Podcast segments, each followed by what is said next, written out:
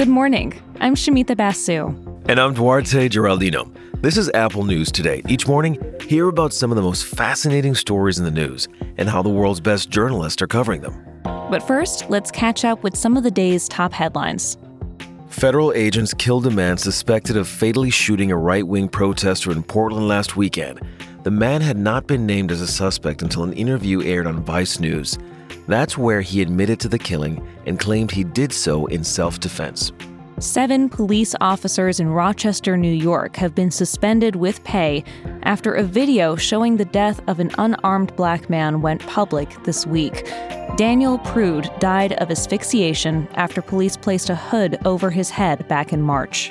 And the Department of Justice is expected to file an antitrust lawsuit against Google as early as this month. The tech giant is being accused of dominating online search and advertising, making it impossible for smaller companies to compete.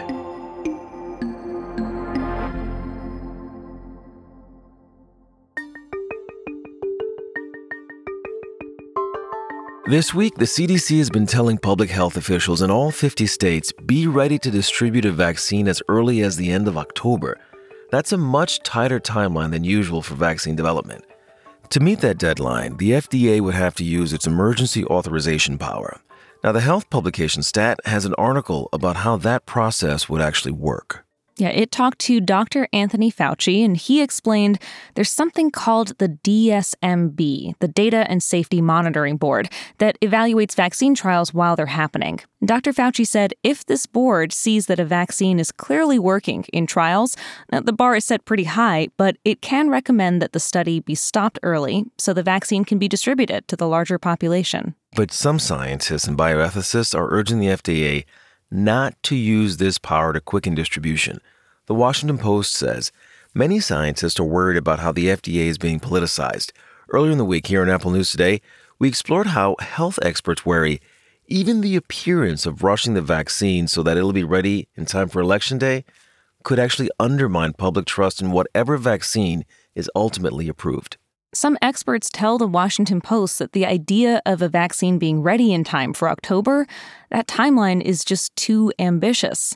Now, here are where the trials stand right now. In the United States, there are currently three vaccines in phase three trials, which is the last and biggest testing phase. The vaccine makers are Pfizer, Moderna, and AstraZeneca. Now, just this week, the chief advisor for the Trump administration's vaccine development program was asked by NPR how realistic is the October timeline? And he said it's extremely unlikely, but not impossible, and they will be prepared to distribute the vaccine to high risk groups as soon as it's ready.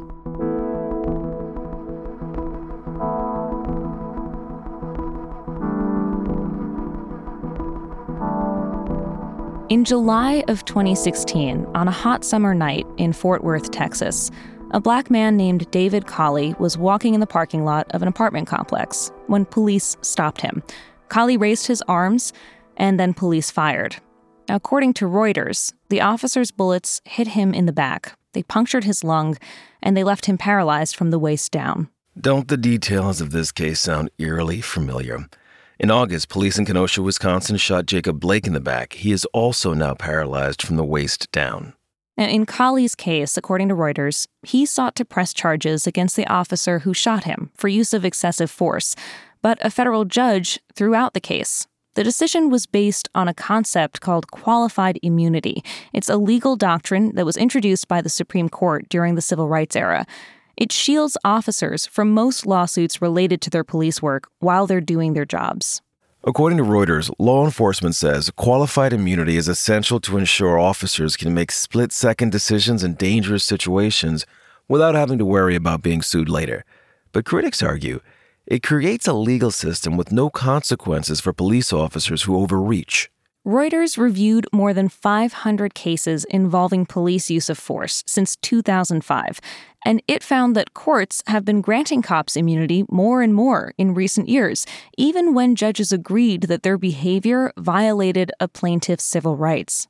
And Reuters also found federal appeals courts deal with qualified immunity differently depending on where you are in the country. For example, judges in Texas granted immunity to police in excessive force cases at nearly twice the rate of California judges. Earlier in the summer, right when protests over George Floyd's death were picking up across the country, there was a lot of talk over whether the Supreme Court would move to restrict or even end qualified immunity.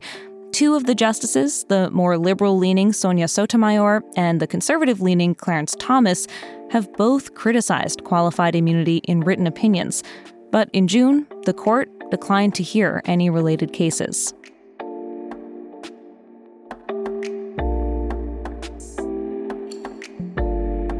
You probably heard that rumor about cities that the pandemic is putting an end to the great American urban centers. Yeah, there have been so many of these think pieces and writers yelling, everybody's leaving, and so should you. I'm really tired of reading all of them, but there's one really great piece in The Atlantic. Derek Thompson writes Of course, this isn't the end of cities. It's just that the cities that emerge from the coronavirus are going to look different. This is a moment of crisis, he says, and maybe it's an opportunity to improve our cities. The way Thompson sees it, the cities that we live in today, the buildings, public transportation, and water systems, all came about because of past crises. And he gives a few examples. He says in 1832, a cholera epidemic decimated cities in the UK. At the time, the life expectancy in urban areas was only 26 years old. Now, the epidemic inspired a government official to look at sanitation in British cities, and his report led to the improvement of drainage systems. It led to the decision to remove human and animal waste in city streets and life expectancy shot up in the years after these improvements were made. There are a lot of historical examples mentioned in this piece, but I'm not trying to romanticize disaster. Thompson's really careful to point out not every crisis leads to innovation or improvements. He writes about Hurricane Katrina. It displaced so many low income people, they were never really able to get back into their homes. Mm. Now, COVID 19, though, it's such a different type of disaster. Yeah, and the writer points out it feels like people in cities have all just fallen into this very complacent place. Like, this is the way it's always been here, so this is the way it'll always be. But sometimes something like this can be jarring enough to make us really ask important questions like, how do we actually want to live here?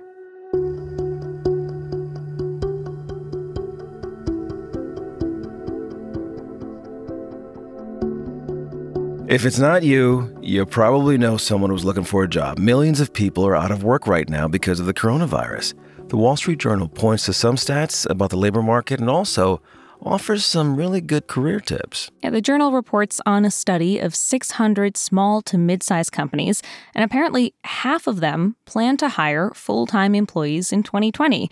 But of course, the pandemic is changing the way that companies engage with prospective hires.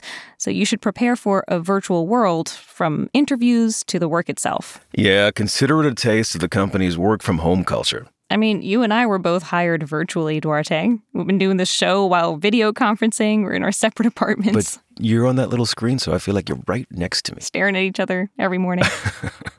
now, some of the same rules of job searching still apply, like making sure you network as much as possible. According to LinkedIn, applicants with a connection to a company are nearly three times as likely to be hired there. But then again, you're doing all of this virtually. Another strategy is to focus on industries where the most jobs are opening up. As of August, the industries with the most openings in the U.S. were healthcare, retail, and food service. And lastly, the journal offers advice for your next virtual job interview. One career coach recommends bringing a lot of energy to it, dress formally, and even if you're taking the video call from your kitchen or your bedroom, put a little effort into making the background look more professional. Make your bed. but most importantly, just try to connect be a human. It's tough when it's only through a video conference, but listen, everyone is experiencing this moment in a very different way. So focus on how to come across as knowledgeable, but also friendly and understanding. You can find links to all these stories in today's show notes page. And if you're enjoying the show, leave us a rating and a review. It really helps other people find us. We're taking the day off on Monday. Happy Labor Day, everyone. We'll be back with more news on Tuesday.